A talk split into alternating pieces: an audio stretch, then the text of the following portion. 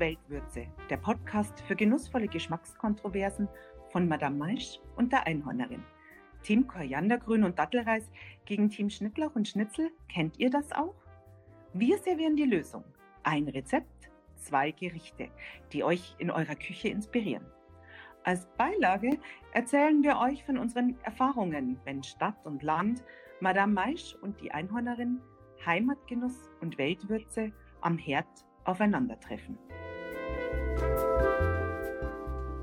Liebe Madame Maisch, wir sind ja dieses Mal wunderbar unterwegs mit einer bayerischen Brotzeit.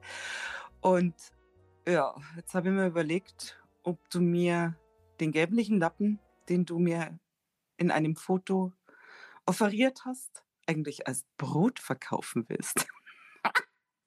Also was, was heißt hier gelblicher Lappen? Ja? Erstens, es ist ja mal wieder typisch, dass du eine bayerische Brotzeit veranstaltest, wo ich seit einem Dreivierteljahr eigentlich nur Notbrot daheim habe, weil ich äh, kein Brot mehr esse, sondern dreimal am Tag warm, wie es mir die TCM empfiehlt. Vorher war ich ja ein Brot-Junkie. Also was habe ich mir gedacht? Mache ich ein Low-Carb-Brot. Und dieser gelbe Lappen ist der Versuch, ich gebe es zu, der Versuch eines Low-Carb-Brotes. Schaut aus wie ein gelber Lappen, wie ein Schwammtuch, schmeckt wie ein Schwammtuch. Also es war der erste Versuch, ging ein bisschen in die Hose. Aber es, aber, liebe Einhornerin, ich habe ja nicht aufgegeben. Und jetzt kommen wir aber zuerst einmal, um den Spannungsbogen etwas äh, nach oben zu äh, ziehen, zu dir. Wie ist es denn dir ergangen? Also, soweit ich das weiß, bist du ja auch keine Brotbäckerin vor dem Herrn und hast schon 100 Brote gebacken. Das stimmt, das stimmt. Also ähm, das war jetzt so eines der ersten Brote, die ich gebacken habe. Und ähm, ich muss jetzt aber dazu sagen, ähm, meine Oma, wir kommen mal wieder zu meinen schönen Kindheitserinnerungen. Meine Oma hat uns immer ein Butterbrot gemacht und hat darauf Zucker gestreut. Und das war, Zucker war ja zu der Zeit ein, ein hochwertiges, also gerade dieser weiße industriell gefertigte Zucker war ein sehr hochwertiges Gut und deswegen war das für uns auch ganz was Besonderes, dieses Butter, äh, dieses Zuckerbutterbrot zu essen. Also deswegen Brot gehört eigentlich auch schon immer immer zu meinem Leben dazu. Ja, jetzt habe ich mal selber gebacken und ähm, habe mir verschiedene Rezepte angeschaut und bin da über ganz diverse Zubereitungsmöglichkeiten äh, gefallen und äh, habe mich aber dann für ein Brot mit Sauerteig äh, entschieden und das, den Sauerteig habe ich beim Bäcker bestellt. Aha, also einfach äh, ein Kilo Sauerteig Dings? Nein, ich habe 25, äh, 75 Gramm Sauerteig bestellt und weil nämlich das Problem ist, wenn du den Sauerteig selber ansetzen willst, dann brauchst du da mindestens vier, fünf Tage dafür. Und das war mir jetzt wirklich, weil ich habe schon vermutet, dass das Brotbacken jetzt auch nicht so eine ganz rasante Geschichte ist. Und dann habe ich da diese 75 Gramm bestellt und konnte dann am, am nächsten Tag, die haben den anscheinend immer vorrätig, klar, die setzen wahrscheinlich genügend an. Und dann bekam ich in so einer Plastikschüssel äh, mit Deckel, bekam ich dann meine 75 Gramm Sauerteig. Sabalot. Ja, aber genau das mit dem, äh, es dauert lang, dieses Brotbacken. Deswegen habe ich ja versucht, mir irgendeine Variante äh, herzuholen, die schnell geht dass das Brotbacken ein bisschen flotter von der Hand geht mein Brot, das ich nämlich dann nach dem Low Carb Versuch äh, dann noch erfolgreich gebacken habe, ist ein reines Emma Vollkornbrot mit Ziegenjoghurt. So, und hast du eigentlich schon erzählt, was du für ein Brot gebacken hast? By the way. Mhm. Dann ist es bei mir ein Roggen-Weizenbrot geworden. Ähm, oder hätte es werden sollen. Aha. Also das Ursprungsrezept ist mit einem Weizen-Vollkornmehl. Äh, bei mir lief dann irgendwie einiges, was meine Vorratshaltung angeht, ein bisschen schief.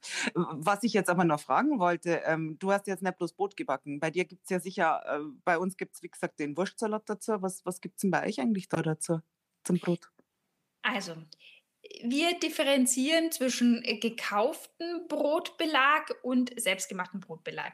Gekaufter Brotbelag, da differenzieren wir außerdem noch, was die Madame Maisch ist und was der Monsieur Hack bevorzugt. Der Monsieur Hack bevorzugt klassische Wurstwaren auf seinem Brot, ob selbst gebacken oder nicht. Aber meine Wenigkeit äh, bevorzugt, seitdem ich es jetzt ausprobiert habe, vegane Brotaufstriche. Ich habe zwei davon fabriziert und muss sagen, nicht nur famos, phänomenal und sensationell, sondern auch vorzüglich, brillant, unübertrefflich, erstklassig, prächtig, glänzend, vorbildlich, geschmacksintensiv, großartig, himmlisch, meisterhaft, göttlich, dufte, geschmackswuchtig. Soll ich noch weitermachen? Ich habe mir das nämlich zu Herzen genommen, dass du mir, mir vorgeworfen hast, ich nehme immer die gleichen äh, Beschreibungen. Aber die hast du jetzt abgelesen, die hast du nicht auswendig gelernt. Sage ich nicht. Oh. Okay, aber du hast jetzt gesagt, was der Brotaufstrich? Nein, du hast immer noch nicht. Also es ist immer wieder ein Spaß. Ich stelle der Madame Maisch eine einfache Frage. Sprich, welchen Brotaufstrich hast du jetzt für unsere wunderbare Brotzeitfolge gemacht? Äh, Papaya, Paprika, Chutney und ähm, gelbe Rüben, Erdnuss. Wunderbar, da hätten wir es doch. Et voilà. Super, dann würde ich doch sagen, ähm, wir können jetzt ähm, ein bisschen in, in die Zubereitung einsteigen. Sehr gerne. Ich lasse dir den Vortritt, bitte. Das ist super, weil ähm, ich wollte nämlich, ähm, aber da, die, die, ich wollte jetzt eigentlich der Historikerin, ja, muss ich jetzt ein bisschen was bei Brot, gell? Die alten Ägypter, die haben das Brot erfunden also ich, als ich das gelesen habe, ähm, ich fand es echt erstaunlich. Und die haben dann auch gemerkt, dass ähm, das Brot auch noch fluffiger zu backen ist, weil eben dann ähm, winzige Hefepilze und, und Milchsäurebakterien aus der Luft dazukommen. Und, ja, und die sorgen für die, für die, für die natürliche Gärung. Und äh, ja, und deswegen die Menschen am Nil. Gell? Und da frage ich dich jetzt als Ägyptenkennerin, es ist doch sehr bedauerlich, dass die Ägypter es quasi als Erste geschafft haben, äh, Geschmack, äh, geschmacklich gutes Brot herzustellen. Offensichtlich bis zu 30 Sorten, was ich recherchiert habe. Ja, und ein Trauerspiel, was heute davon übrig geblieben ist. Oder, ich meine, ich war noch nie in Ägypten. Oder gibt es da immer noch tolles Brot? Ich höre immer nur von so weißem Fladenflatsch. Also das Fladenbrot, das sie backt, schmeckt ebenfalls sehr fein. Aber du hast, scheiße, jetzt gebe ich da schon wieder recht. Ähm, ja, ähm, du hast recht, liebe Madame Maisch.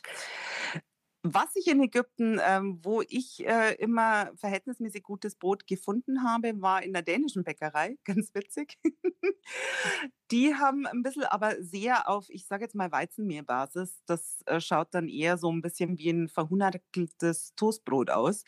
Und ähm, meine Freundin, die äh, in Ägypten ja lebt, hat sich von mir immer Vollkornbrot so abgepackt ist, also so in Richtung Pumpernickel und so richtig das ganz, ganz dunkel gebackene, das hat sie sich von ähm, mir immer mitbringen lassen. Also deswegen, ja, es ist schade, ähm, aber haben wir das nicht öfters in der Geschichte, dass Leute was erfunden haben und plötzlich nicht mehr die Meister darin waren? Ja, das mag es wohl geben und dafür sind ja dann wir Deutschen gekommen als Brotbackweltmeister und haben über 300 Sorten im Angebot. Echt, ja, das, das finde ich auch ein Wahnsinn. Nicht glauben wollen. Das ist wirklich, also ja, also Brot ist ähm, unser ständiger Begleiter. Äh, ich denke mir, dass ich dann mal so ein bisschen in die Zubereitung äh, kommen darf. Fühle dich nicht gehemmt. Und zwar habe ich, ähm, wie gesagt, der kleine Hinweis an unsere Zuhörerinnen.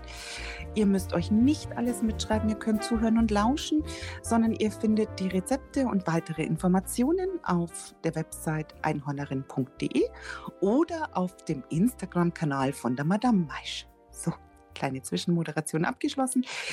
Ich habe aus ähm, ja, lokalkoloritischen, gibt es das eigentlich? Nee, koloritisch. Koloristisch Lo könnte Koloristisch. Kol ja, ähm, also ähm, der, der Lokalkolorit stand im Vordergrund und ich habe mir ein Rezept ausgesucht von der Franzi Schweiger, ihres Zeichens auch Rosenheimerin. Und äh, in ihrem Buch I Love Backen, wo wirklich ganz tolle Kuchenrezepte auch drin sind, äh, habe ich mir das Fürstädter Krustenbrot ausgesucht. Und Fürstedt ist ein Ortsteil von Rosenheim und ich bin da auch ganz in der Nähe aufgewachsen. Also der Fürstädter Wald, das war der Wald, wo wir als Kinder wahnsinnig früh unterwegs waren und so. Also deswegen mit Fürstedt verbinde ich was und äh, die Franzi Schweiger durfte ich auch mal treffen und äh, deswegen freut mich das jetzt ganz besonders äh, aus Ihrem Buch, dieses Fürstädter Krustenbrot. Vom Sauerteig habe ich schon was gehabt, habe ich schon erzählt. Ich habe mir den beim Bäcker bestellt. Äh, es ist auch möglich, sich dem im Supermarkt in ähm, Pulverform zu kaufen und ihn dann selber anzusetzen. Ja, und dann braucht ihr äh, mit dem Rezept von der Franzi Schweiger Weizenvollkornmehl und Roggenmehl und ähm, frische Hefe, diesen genannten flüssigen Sauerteig, ähm, bisschen Honig und dann kommen die ganzen Körner. Es kommt ein Korianderkörner, der Kümmelsamen, Anisamen, Fenchelsamen, dann noch ein bisschen Meersalz. Und das war es eigentlich schon. Und warum habe ich vorher erwähnt, dass ich ein bisschen in die Bredouille kam? Ja, Bredouille versteht auch die Madame Maisch, gell? In die Bredouille, weil ähm, ich nur mehr 200 Gramm Dinkelmehl hatte und das Roggenmehl hatte ich gekauft, aber das war dann auch noch ein Roggenvollkornmehl. Sprich, ich habe dann ähm, keine 350 Gramm Weizenmehl gehabt, sondern 350 Gramm Roggenvollkornmehl. Tja, also deswegen der Hinweis, achte drauf, welches Mehl ihr kauft.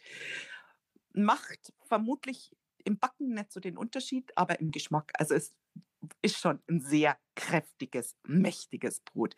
Ich würde es jetzt noch mal probieren, weil ich mag Weizenmehl nicht so gern. Du ja auch nicht. Ähm, ich würde es einfach mit äh, der Variante 350 Gramm Dinkelmehl, feines Dinkelmehl und dann 200 Gramm Roggenmehl. Das ist, glaube ich, so von der Mischung her ganz okay. So, und dann heißt in dem Rezept, wie ich ja schon bei der Dampfnudel mich gebührend drüber ausgelassen habe, äh, das ganze Mehl in eine Schüssel sieben. Und da mich das jetzt beim zweiten Mal wieder so aufgeregt hat und das wieder so lange gedauert hat, habe ich mir gedacht, ich gucke da mal ein bisschen in der Gegend rum und das ist vertane Liebesmüh. Hätte ich dir gleich sagen können. Und warum? Weil ich mein Mehl für mein Brot auf gar keinen Fall gesiebt habe. Ich habe es noch nicht mal gesiebt für die Dampfnudel. Also ich wüsste auch nicht warum. Genau, aber äh, warum? Es gibt schon einen Grund, das zu sieben. Und zwar stammen, sind diese ganzen Rezepte ja ähm, sehr traditionell und überliefert und äh, oftmals auch viele Jahre alt. Also ich denke mal auch, ähm, bei der Franzi ist das vielleicht ein Rezept von ihrer Oma oder von, von ihrer Uroma oder so. Und früher waren im Mehl einfach noch viel mehr sage jetzt mal Mistkäfer, nee, das waren dann die Mehlkäfer. Das heißt, das Mehl, das, das die Bauern oft auf dem Land hatten, das stand halt irgendwo in, in den Vorratskammern und damit nicht dieser diese ganze Kram, der da noch drin war, und es wurde auch in den Mühlen nicht so fein gemahlen und damit dieser ganze Kram nicht im Brot landet, deswegen hat man es gesiebt. Aber heutzutage, da wird das meiste einfach schon rausgesiebt in der Mühle. Und deswegen äh, kann man sich das sparen. Ja, also mich hast du auf deiner Seite in dem Sinn, dass ich es noch nie gemacht habe. Aber es ist doch interessant, dass sowas ja, drin stehen bleibt. Weißt du, wie ich meine? Unbenommen, also unbenommen eine, eine Reminiszenz äh, aus vergangenen Backzeiten. Genau. Ja, und ähm, dann geht's schon richtig los. Also beim nächsten Mal sieb ich nicht mehr, das weiß ich. Ich werde nie mehr wieder in meinem Leben Mehl sieben, weil das alleine dauert echt schon eine Viertelstunde. Also es heißt natürlich, der Teig wird noch fluffiger, je feiner das Mehl ist, aber ehrlich. Die Einhornerin als Siebverweigerin. So wirst du in die Geschichte eingehen. Ja, es ist jetzt rum ums Eck. Du revolutionierst das Backwesen. Ja, ich muss aber sagen, ich bin gespannt auf den Unterschied. Ich werde das mit nahezu, also ich werde das in, mit Laborvoraussetzungen werde ich das testen.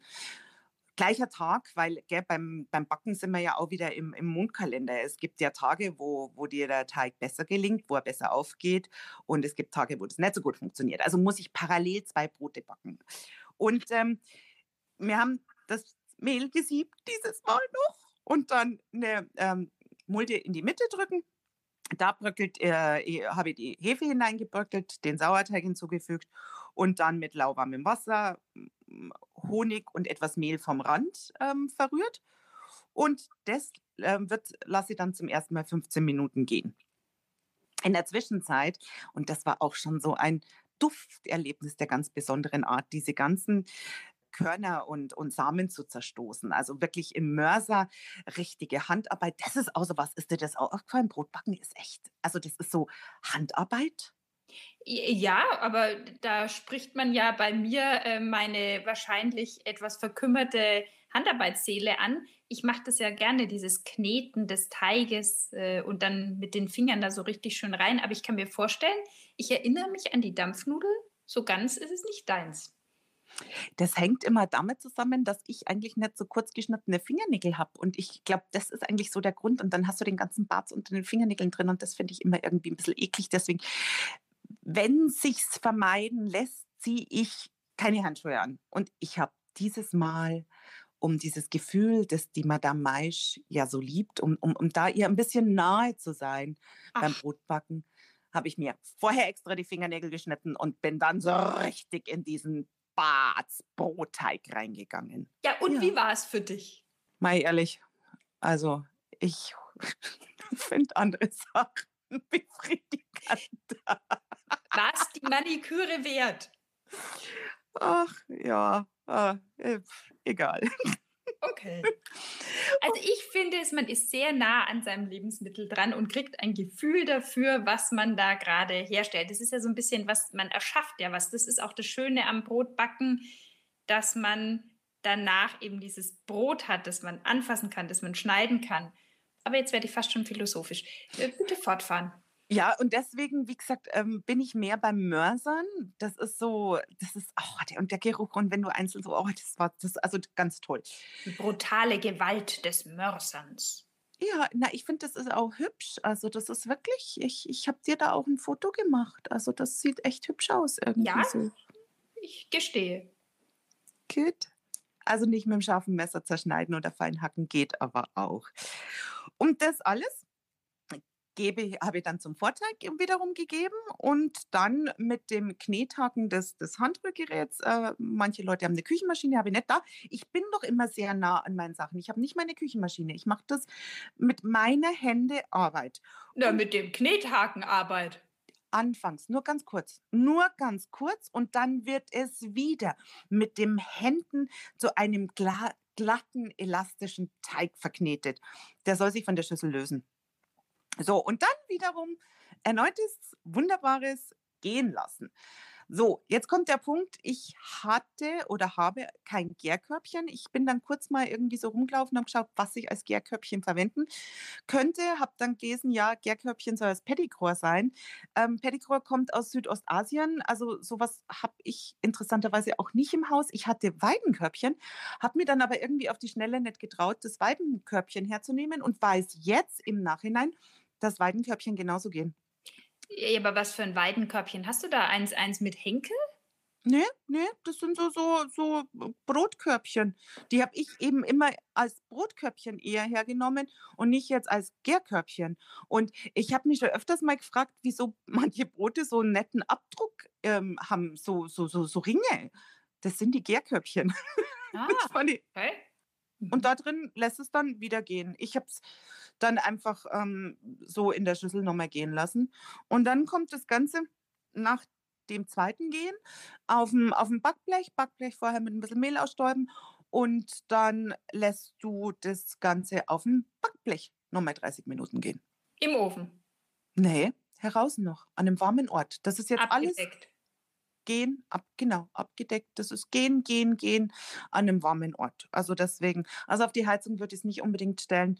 Ähm, vielleicht ein bisschen, wenn dann in, de, in die Nähe von der Heizung oder so. Aber ähm. und dann kommt es in den Backofen auf 220 Grad, Umluft und 40 Minuten. Und da ist es so, ich würde die letzten 10 Minuten hin und wieder einen Blick in den Backofen werfen, ohne diesen zu öffnen, und ähm, weil durch das, dass ich ein Brot mit sehr hohem Roggenanteil hatte, ist es doch ein bisschen dunkler geworden. Es hätte ein bisschen heller sein können, aber geschmeckt hat es sensationell. Und da bleibt es dann 40 Minuten drin. Dann habe ich es vom Blech genommen und auf dem Kuchengitter, auf dem ähm, Kuchengitter ausgrillen, äh, ausgrillen lassen. Ja, genau, auskühlen lassen. Ja. Ein Langzeitprojekt scheint mir. Ja, das mit dem Gehen halt wieder, gell? Ähm, Viertelstunde gehen, halbe Stunde gehen, wieder halbe Stunde gehen und dann. Also du, du, du, musst jetzt nicht in der Küche stehen ähm, und zugucken, aber ähm, du solltest das schon im Blick haben. Ist vielleicht für die Madame Maisch, die gerne dann mal irgendwas vergisst. Hm. hm. Was heißt hier vergessen? Ich bin halt äh, multitasking-mäßig unterwegs. Ich meine, ich versuche mich schon zu äh, Monotasking zu erziehen, aber manchmal gelingt es, manchmal nicht. Deswegen bin ich sehr dankbar für das Rezept, das ich gefunden habe. Ein flottes Backrezept für Brot, weil du statt der Hefe Backpulver nimmst. Ah, okay. Mhm. Gebe ich zu, ist halt ein chemisches Triebmittel statt der Hefe äh, als natürliches ähm, mhm. Triebmittel. Aber du musst halt nicht diese ganze Zeit äh, gehen lassen, sondern du vermengst alle Zutaten. Bei mir war es Emmervollkornmehl äh, im Backpulver, dann Ziegenjoghurt, sehr lecker, ein Ei und Salz, alles zusammenmanschen, verkneten und dann äh, einfach formen in, auf, aufs Backpapier, in den Ofen, 30 Minuten. Fertig ist das Ding. Und es schmeckt. Also, soll ich nochmal anfangen? Nein, ich beschränke mich auf eines. Es schmeckt herrlich. Herrlich. Herrlich. Ja. Aber vielleicht ist es auch, ich, ich glaube ja immer, dass mit Liebe und Zeit die Produkte, die wir dann herstellen oder die Lebensmittel, es sind dann keine Nahrungsmittel, sondern Lebensmittel. Ich glaube, dass das, also ich schmecke das. Und mein langsam, immer wieder mit Liebe geknetetes Brot Schmeckt vielleicht ein bisschen anders wie dein schnelles, schnelles, urbanes Brot. Also natürlich schmeckt es anders, weil es sind ja auch andere Zutaten. Aber mein Brot schmeckt besser. Das sagt jetzt jemand dann meist, ohne dass man Brot probiert hat. Aber gut, ja. lass mal ihr den glauben. Gehen wir doch dann einfach zum bayerischen Wurstsalat. Bayerischer Wozu Wurst. dein Brot sicher gut passt. Dankeschön, Dankeschön, Dankeschön. Ja, du siehst, in welcher Souveränität ich in der Lage bin, deine Back- und Kochkünste zu honorieren und anzuerkennen. Irgendwie höre ich da so einen kleinen ironischen Unterton, aber gut, vielleicht geht es mir so. Ja. Nein, ja. Ja, hm. der, der, der, Wurstsalat interessiert mich äh, phänomenal und würde auch vom Monsieur Hack äh, mit Sicherheit fröhlich verspeist werden. Er wird ihn aber nie bekommen. Gut, und bei uns ist es so, ähm, ich bin jetzt auch nicht so die Wurstesserin. Aha, Wurst. Da haben wir es doch. Ja, nur der Anderl kriegt bei mir den Wurstsalat schon. Aber ich habe ihn natürlich sehr modifiziert. Also es ist nicht mehr der bayerische Wurstsalat mit der Leona und Zwiebelringe und das war's und vielleicht nur ein bisschen Tomaten als Dekoration. Nein, weil die Leona, die ist nämlich aus gebückeltem Schweinefleisch und ähm, kann mit Rindfleisch vermischt sein und Rückenspeck und dann ist mit weißem Pfeffer und ehrlich, na, also die Gewürze finde ich ja super, Kardamom, Kurkuma, Muskat, Koriander, das finde ich ja schon ganz spannend, aber ehrlich, Wurst, ich mag einfach keine Wurst. Also das Einzige, was bei mir noch geht, ist ein feiner Südtiroler Speck mal auf so einer Platten, auf so einer Brotzeitplatten mit Finchgall und ansonsten ja vielleicht mal ein, ein, ein, ein, ein feiner Parmaschinken oder so. Äh, nein, ich mag, ich mag Wurst. Also was habe ich... Aber auch kein leichtes Leben in Bayern. So als Wurstnegiererin? Hm, ja, also wie gesagt, Wurstnigerin und du bist die Biervermeiderin. Also ja, es, es gibt so die Abgründe. Äh, Jeder hat sein Rucksäcklein zu packen genau. und zu tragen. Ich bin jetzt nach vielen Versuchen dann bei einer Puttenwurst. Also für mich ist dann die Puttenwurst, die Putte das kleinere Übel. Und da sind dann oft noch ähm, so kleine Paprikastücke drin oder dann so Pistazien. Also das finde ich ist eine sehr, sehr feine Kombi. Und die äh, lasse ich immer dann in Scheiben schneiden und schneide sie aber dann in Streifen. Also ich mag den Wurstsalat am liebsten in Streifen. Also ich, ich weiß nicht warum. Also es gibt es ja auch in Scheiben, wo der so schön äh, rundherum angerichtet ist, wie so eine kleine Schnecke. Und dann kommt bei mir der Käse kommt ein Streifen drauf und dann kommen bei mir die Essiggurken, dementsprechend welche Größe die Essiggurken haben, in Streifen oder in Scheiben. Ja. Habe ich jetzt gerade Käse gehört? Du redest doch vom Wurstsalat. Ja, ähm, das ist der Bayer ich habe ja gerade gesagt, der bayerische Wurstsalat findet hier im Hause sehr, sehr verändert statt. Also das ist dann eher der Schweizer Wurstsalat. Ja, und dann fühlt er sich der Schweizer Wurstsalat bei dir noch wohl, wenn er so als bayerisch verkauft wird?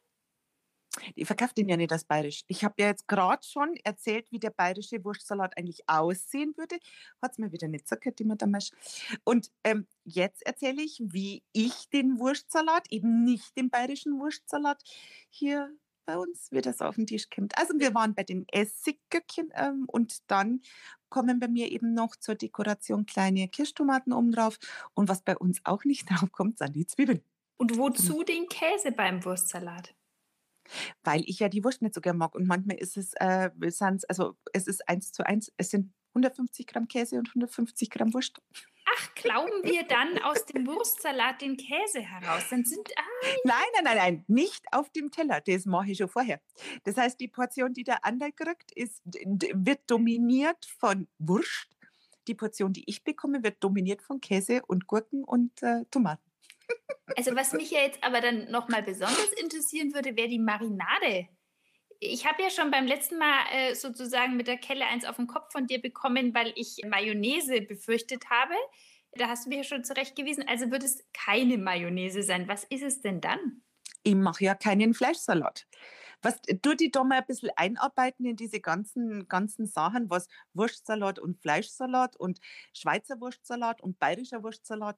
Es ist kein Fleischsalat, den man so beim Metzger kriegt mit Mayonnaise drinnen, sondern die Marinade besteht wieder aus dem berühmten Essiggurkenwasser, ein bisschen an Senf, ein bisschen an braunen Zucker wieder, äh, ein bisschen Paprika tue ich da noch rein und Salz und Pfeffer. Paprikapulver. Mhm, Paprikapulver. Und kein Öl? Ja, ganz zum Schluss kommt natürlich, wenn du die Maran Marinade äh, angerührt hast in der Schüssel, kommt natürlich wieder ein bisschen, aber nur im Verhältnis 1 zu 1 mit dem Essiggurkenwasser, gell? 1 zu 1? Mhm. Ja, das, äh, also im Hause Madame Maisch ist 1 zu 1 Öl und Essig. Ja, ja na, aber normalerweise machst du ja immer bei den ganzen, bei die ganzen Salatsoßen hast du eigentlich immer ein Verhältnis 1 zu 2. Also äh, ein ja, Teil Essig und zwei Teile Öl. Ja, ich, wir reden hier von der normalen bayerischen Küche und nicht hm. von der Madame Maisch. Ja, ja, und was hat es jetzt dann mit diesem Fleischsalat dann auf sich? Ich meine, ich muss mich da ja eigentlich informieren, weil es kommt mir sowieso nicht ins Haus, aber äh, nur mal aus allgemeinem Küchenforscherinneninteresse. Weiß ich nicht, weil wenn es Obst das glaubst oder nicht, der ist sogar mir zu fett. Und da ich ja keine Wurst mag, jetzt muss ich es nochmal sagen. Warum soll mich jetzt der Fleischsalat interessieren? Ach, aber mich anweisen, ich soll mich in Sachen Fleischsalat informieren. Ich merke. Ja, aber wenn du schon ständig, wir reden ständig über diesen Fleischsalat, der mal doch mal, der mal doch mal von diesen fleischigen Genüssen überleiten zu deinen wunderbaren, phänomenalen, ich muss mal auch noch ein paar Synonyme raus und dann mache ich das auch mit einer Liste. Ähm, Wozu Liste, wenn man es im Kopf hat? Du meinst meine Brotaufstriche? Ja, die, die sind schnell erzählt und dafür dreifach so lecker. Einmal das Papaya Paprika Chutney besteht im Prinzip aus Weißwein, Essig, äh, ein bisschen Agavendicksaft, äh, eine Zwiebel, eine Paprika, Papaya und Currypulver. Erstmal so diese Essig, äh, den Essigsud köcheln lassen. Da geht es im Prinzip auch ein bisschen um Zeit. Köcheln, köcheln, köcheln. Dann ähm, erst die Zwiebeln rein, alles natürlich schön klein gestückelt ähm, da ein bisschen brutzeln lassen und danach die Paprika und dann die Papaya, äh, Currypulver und dann soll das halt so schön eingedickt sein und für mich war es dann immer noch zu stückig, vielleicht habe ich auch zu, zu grob geschnitten. Ich habe dann drei Viertel davon püriert und dann ist da ein schönes Chutney draus äh, entstanden. Ich glaube, wenn man eine Küchenmaschine oder was Professionelleres hätte als äh, meinen ganz normalen äh, Pürierstab und oder Mixer, dann könnte man das auch noch viel musiker oder cremiger machen. Da ist kein Chutney, dann ist es halt vielleicht ein richtiger Brotaufstrich. Aber so fand ich es sehr lecker, multifunktional. Ja, das habe ich mir jetzt auch gedacht, nachdem du schon wieder mit Fremdwörtern um dich schmeißt. Wieso heißt das jetzt Chutney? Na, Chutney heißt, weil ja stücklich, äh, also erstens mit der Essiggrundlage, also süß-sauer Chutney und dann stückig und dann eben Einmal Paprika, einmal Papaya, also wirklich dieses süß-herzhafte Zusammenspiel, was mir extrem entgegenkommt, weil ich, ich liebe das.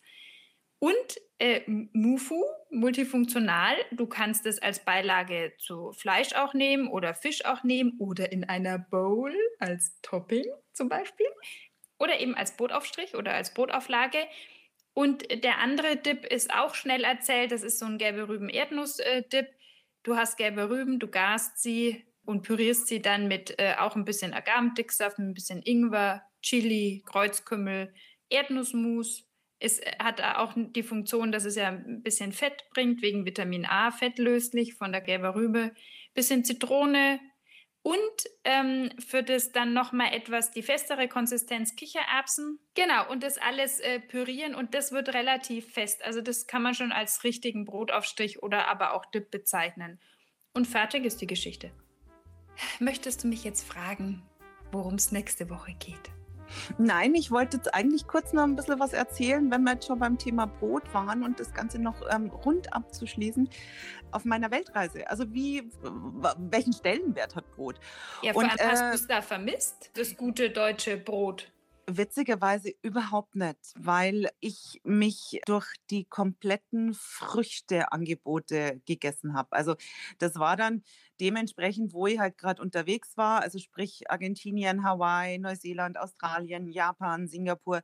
Dementsprechend, was bei denen so immer zum Frühstück angeboten wurde, habe ich das auch gegessen. Wo hat es dir denn am besten morgens geschmeckt? In welchem Land? Äh, Hawaii weil diese Früchte einfach so sensationell sind. Und diese, diese Buden, das sind einfach so Buden irgendwo hingestellt und dann kannst du dir da deine Schüssel holen, dann setzt du dich auf irgendwelche ähm, Bänke oder irgendwelche Stühle, die da rumstehen und das ist vom, vom Feeling her und natürlich, du bist immer draußen, also Hawaii, das ist definitiv Hawaii. Hm. Ich würde fast jetzt hinfliegen, aber ich äh, bietet sich gerade nicht an. Nö, also deswegen kommen wir doch zurück. Ähm, in, äh, wir reisen einfach in dem, dass wir kochen. Und reisen wir bei dir nächste Woche auch beim Kochen?